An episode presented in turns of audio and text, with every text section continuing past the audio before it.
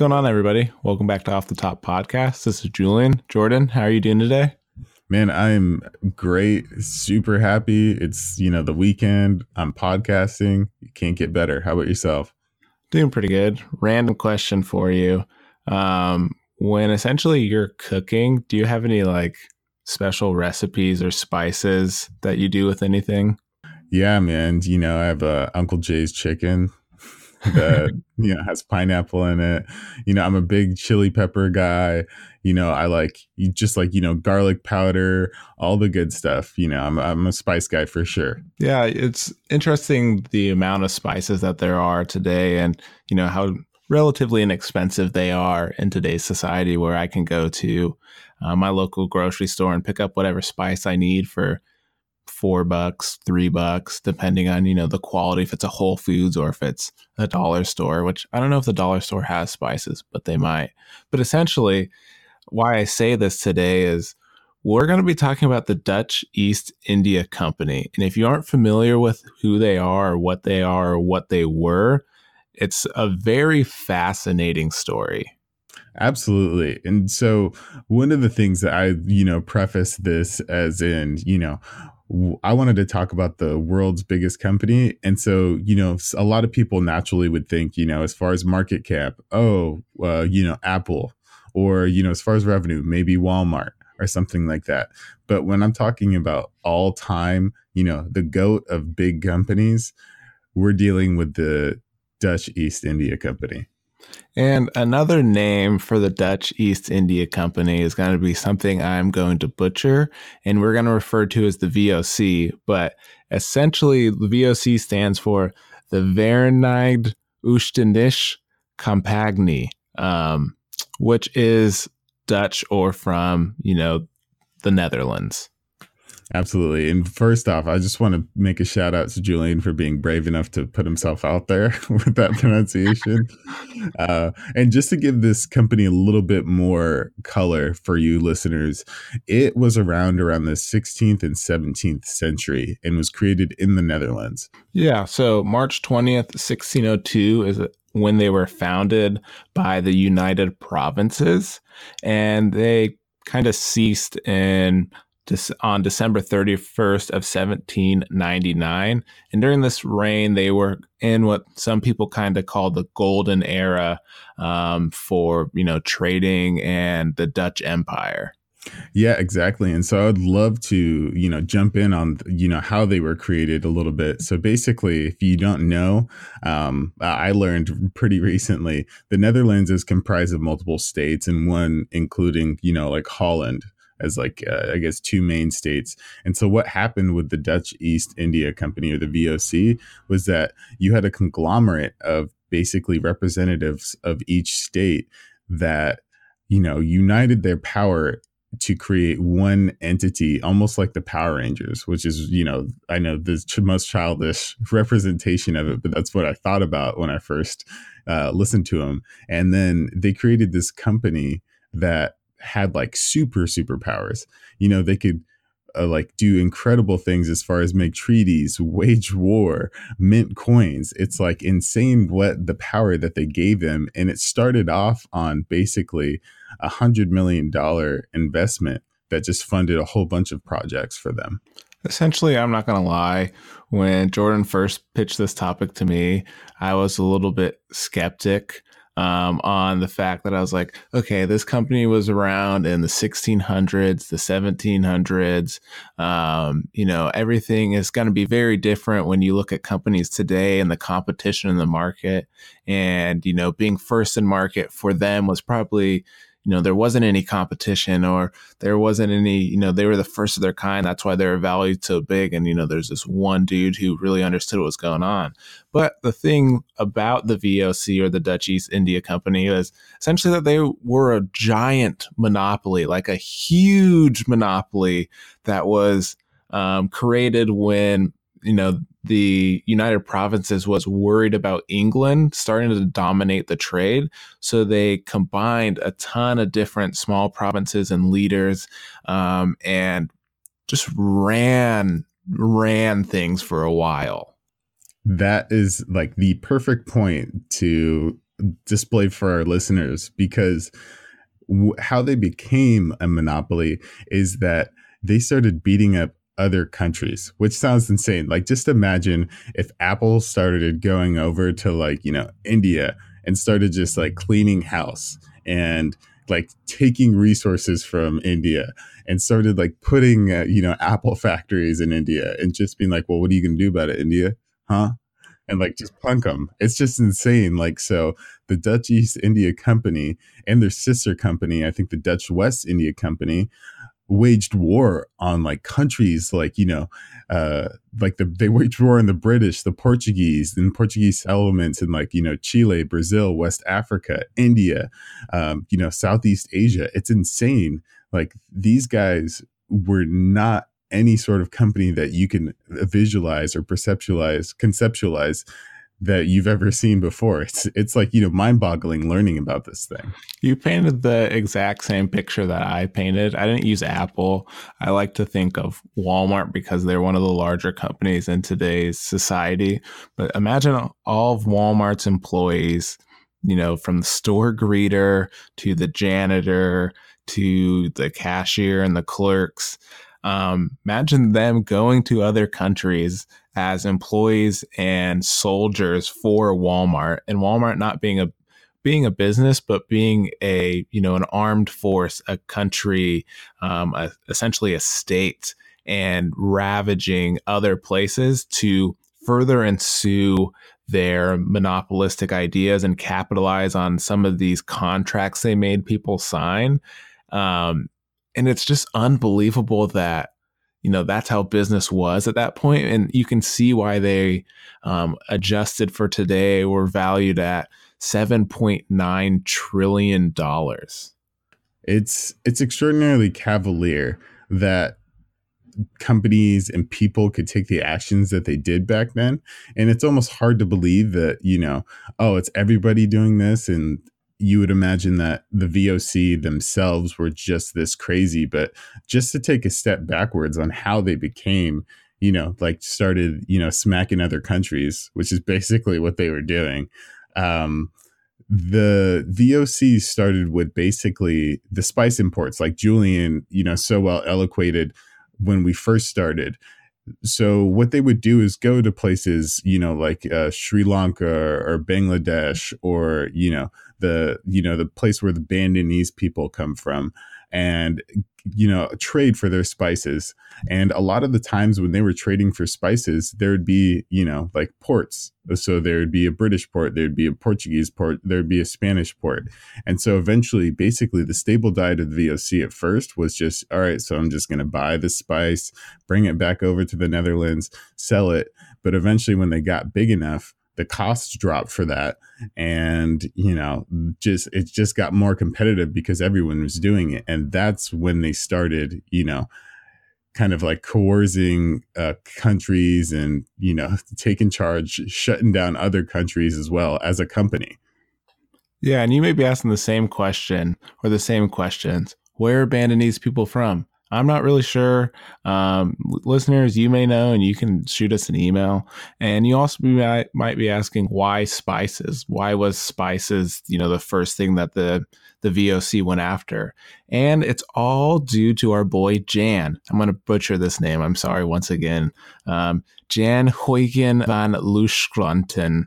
Um, yeah, but boy, sorry, sorry, I shouldn't be laughing. boy Jan um, wrote a document called the Itinerario, and in this document, he laid out um, the prevalence of spices in these different areas and the value that it could bring. As at this point, you know, we're so used to spices today. You know, it's in your kitchen right now that or at your grocery store that's so easily accessible. But back then, you know, he went and found all these different places and these different, you know, from pepper to um, Chile or something along those lines. And it's like, okay, here's some value here. And if we, you know, you trade this, you own this, and you distribute this through your town, um, you have, there's some potential value here.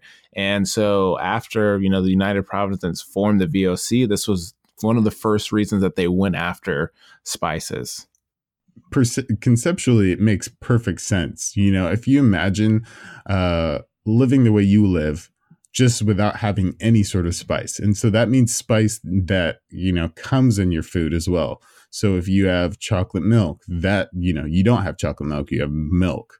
Or, you know, you don't even have salt or pepper and things like that. So you can imagine how spices became almost worth their weight in gold if you can imagine that. Um, and so that's why the VOC started doing those things. And one of the things uh, I just want to touch on that bandonese thing. So basically, what the VOC did with the bandonese is probably one of the more crazier things I've ever heard of. Got nutmegged.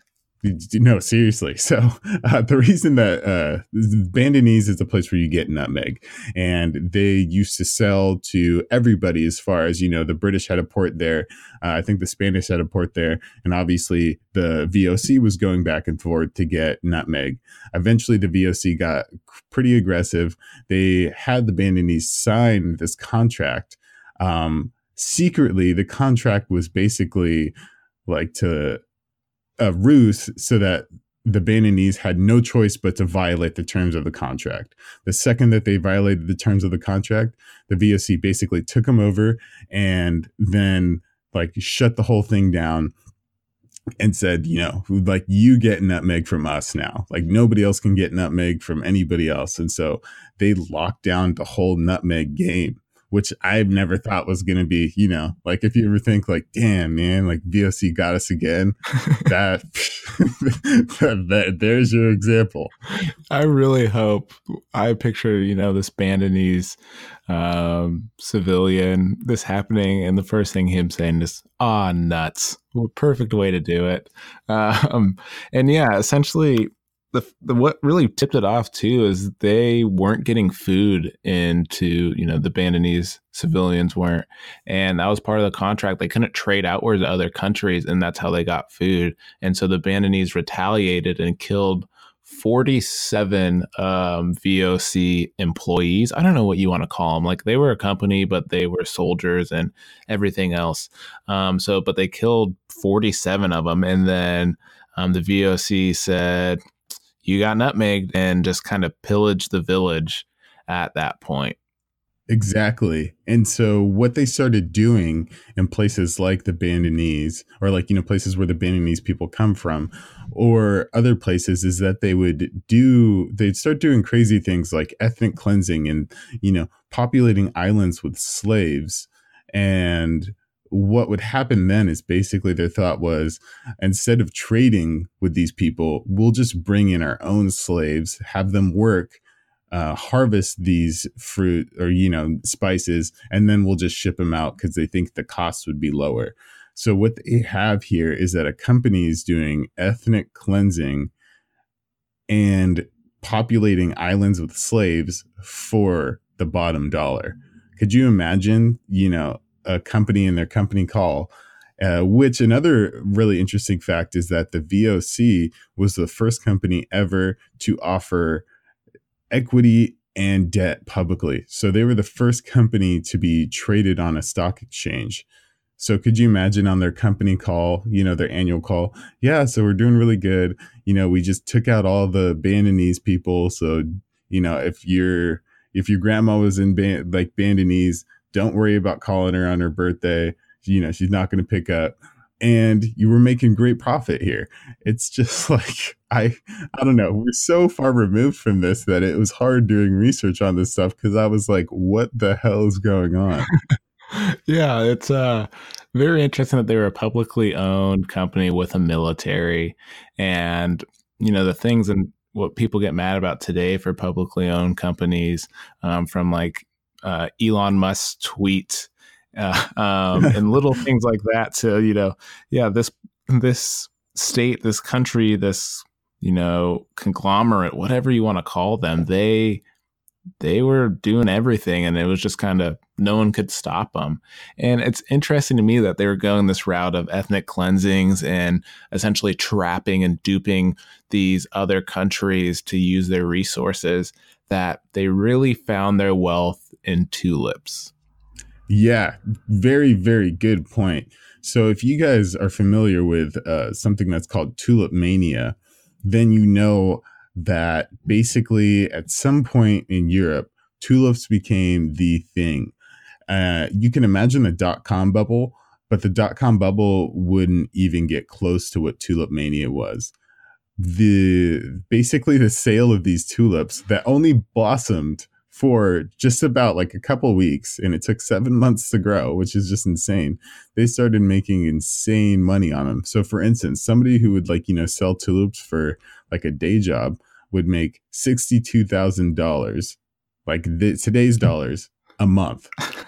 It's uh it's funny too because when you we think of tulips like inexpensive, make grow it on your own. But back then it wasn't a thing. So pers- for perspective, besides what they were, you know, a trader was making, this is what an alleged gift basket for one Viceroy tulip was um, at the at this point in time. So it was two lasts of wheat, four lasts of rye, four fat oxen, eight fat swine, 12 fat sheep, two hogsheads of wine, four tuns of beer, two tons of butter, T U N S of butter, 1,000 pounds of cheese, a complete bed. Someone gave their whole bed, a suit of clothes, and a silver drinking cup, which equi- like equivalents to like 2,500 florins, which was you know their their currency at the time, for one one tulip.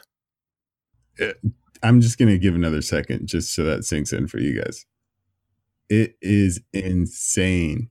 It's crazy what they are doing for these, you know, tulips. And it's, it, I mean, there's a lot of things we could talk about here. But the thing that I want to talk about to get back to the VOC and all of this stuff is, as you can tell, the character of the VOC is we're going to get in on this thing. It doesn't matter how or what you know, it doesn't matter who we have to punk, we're going to make some money in this. So they started selling futures or set up a futures market for tulips. So, in the fact that if you don't know what a futures market is or derivatives in finance, basically what they did was they made a platform where I could go out and be like, hey, so I want to buy a tulip in about eight months' time when they, you know, start fruiting or, you know, start the seeds coming out, but I want to buy it at this amount of money. So I'll pay somebody to lock in that agreement for me.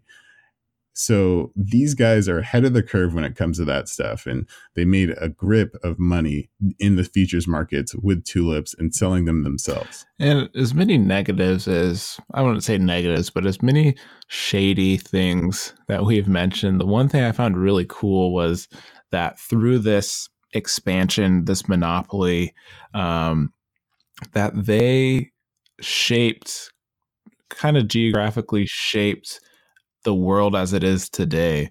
They found, you know, various routes. They kind of helped these different regions get spices or trades.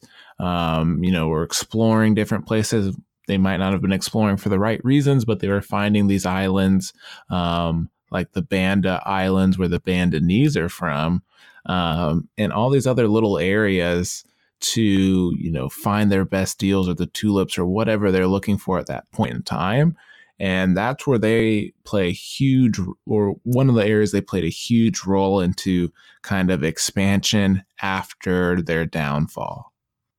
There are you know a few companies that i feel like uh, like affect the world in a way that'll never be the same. And I think this company is one of them. Just to paint the picture on what Julian's talking about, about the the things of exploratory and finding new things and stuff like that, not the negative side of ethnic cleansing, which obviously would affect the world as well. But these people you know explored and charted places and discovered things that we today or back then when they even collapsed was obviously a huge benefit once everything you know once the territories that the VOC controlled got absorbed into the like the Netherlands, the country of the Netherlands themselves. You can imagine what the ramifications was for that, and the fact of this company, um, they employed seventy thousand people at their peak or so, and I'm not sure if that's including slaves or not so it could be higher. But what that equated to is 0.1% of the population. 0.1% of the population. That is a huge amount. Yeah, I mean, some people it might be hard to understand. Like 0.1 doesn't sound like a whole lot, but 0.1% of the entire world you employ or you own or you know whatever you're doing with them um, is phenomenal. Let alone having seventy thousand employees. Like companies, there are very few companies today that have seventy thousand employees. So to do that landmark and you know from sixteen oh two to seventeen ninety nine was it's still a tremendous feat of how the VOC set up, and you can see how this monopoly affected others from getting in on the business and made them so profitable until essentially the investors got cold feet. Uh, yeah, exactly. And just for data fidelity, when I said 0.1, I, I meant to say 0.01, which is still a huge number, but not, you know, a tenth of the percent of the population. And to get back to what Julian left off at is their somewhat of their demise when the investors got cold feet. Basically, what happened in that instance was the monopoly, I can imagine, got too big for, you know, too big to control. And the costs and the expenses got too much to, you know, su- be supported by their trade. Uh, which obviously, the more they traded, the less expensive the spices were going to be. And eventually, you know, that started a toppling effect of people getting cold feet, just like in Tulip Mania. And they had to basically shut down because of how huge they were and they couldn't support the massive body that the VOC created for itself. And you can say the VOC's monopoly fell on Hotel Row, didn't have enough money, and they were done. Um, and I find it funny too that the Dutch after this kind of established rules so it wouldn't happen again. So like these giant conglomerates wouldn't happen so that these you know giant you know the tulip mania the really the first financial bubble um, where financial bubbles didn't occur again in that era. Um, and it's interesting their retrospect they're like huh i guess i could see where that goes wrong so we'll put these rules in place on where we really dominated so no one else can do that to us yeah, exactly. And I think that's probably the way that you should do it in the fact of learn from what happens from the past and the fact of the VOC is this powerful, almost like something that you would never imagine happening monster in a way. So, you know, you learn from that and you don't want that to happen again. So you make rules and you make like basically antitrust rules to make sure there's no monopolies that are that crazy. And, you know, I'm sure Brit, you know, the British and the Spanish and stuff beefed up their military so they wouldn't get disrespected by a, a company ever again. And you go from there as a learning lesson. The thing I'm thinking about too, and is time is relative. Jordan and I've talked about it, but this was only, you know, 200 and 20 years ago, essentially. Um, so it is relatively recent that giant companies were, you know, roaming around doing their thing. And I mean, there's no companies today, but when you look back on the Dutch East India Company um, and their valuation of $7.9 trillion, that is if you took Apple, Microsoft, and Google, combine them together the Dutch East company is going to be three times a value of three times more valued at three times more than those companies combined.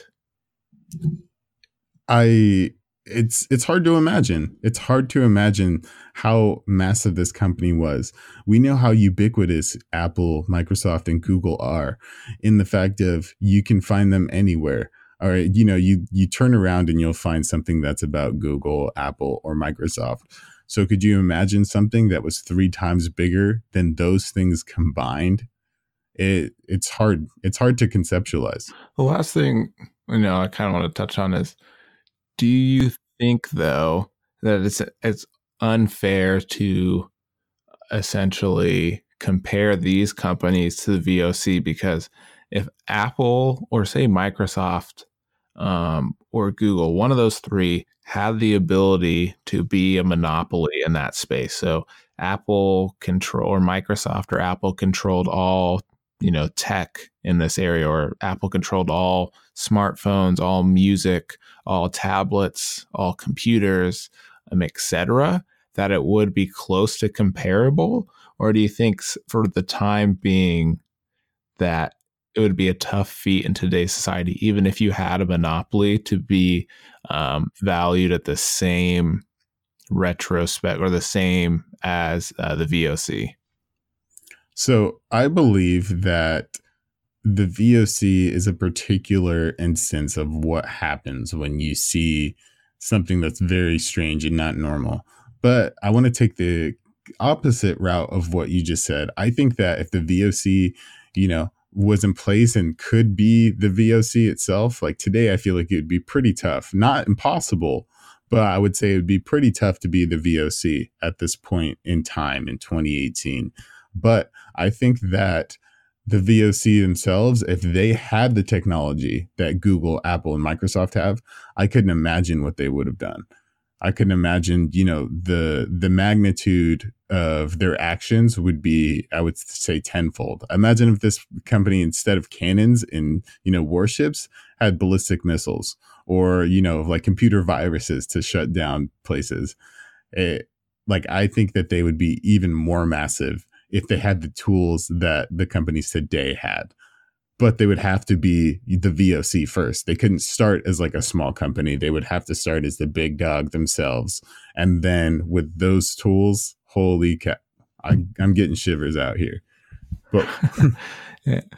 yeah, simply with that, you guys can, you know, hear through your little ears out there that there's a obviously a lot that changes, but regardless, the VOC was a bad mamma jamma for a long period of time. And you know, they did a lot of negative things, they did a lot of positive things. And essentially, I think, you know, without, I think without the VOC happening, um, you know, our society might not be where it's at today. You know, some locations may have taken longer to have been discovered. Um, you know, maybe some of these spices or foods would have been implemented later. You know, it probably led to um, different versions of technology um, and that, you know, la- laps and laps on top of each other. Um, there's a lot of things that go into a company of this size that has effects on society. So it's always fun to listen and understand, you know, you know what made these changes or what some of these companies look like or what a real monopoly could be in, you know, that time period and compare it to today's society. Exactly. I agree 100% with everything you said. And as basically a goodbye to you guys, um, first off, uh, I want to admit this to you, Julian, and everybody else out there. I think I had more fun with this podcast than I thought I was going to have, as far as you know, looking up a company from the 16th and 17th century. That sounds like a blast, I know. But uh, it's so cool to talk about something that's so interesting. It's so aberrant, so out of the ordinary. And with that being said, like, I hope you guys are, you know, enjoying this. I'm enjoying this more and more, as you could tell by, you know, talking about the VOC. And, you know, we're right now, we're on all the platforms and we also are possibly looking for sponsor endorsements. I mentioned that last episode or, you know, a couple episodes ago. I'm sure it'll come out and you'll hear it if you last listen to the ends of episodes. But also, if you guys are somebody who are interesting or important or cool and, you know, appreciate what we're doing, you could reach out to us. And we love that on the off the top podcast at gmail.com. And also, possibly, if you think you can hang with us, maybe we can get you on the podcast sometime. Just let us know what you're about. And if we find you interesting, maybe you could set something up. I don't know. exactly. And I guess my parting words were uh, think smart, don't get nutmegged. Thanks for listening, guys.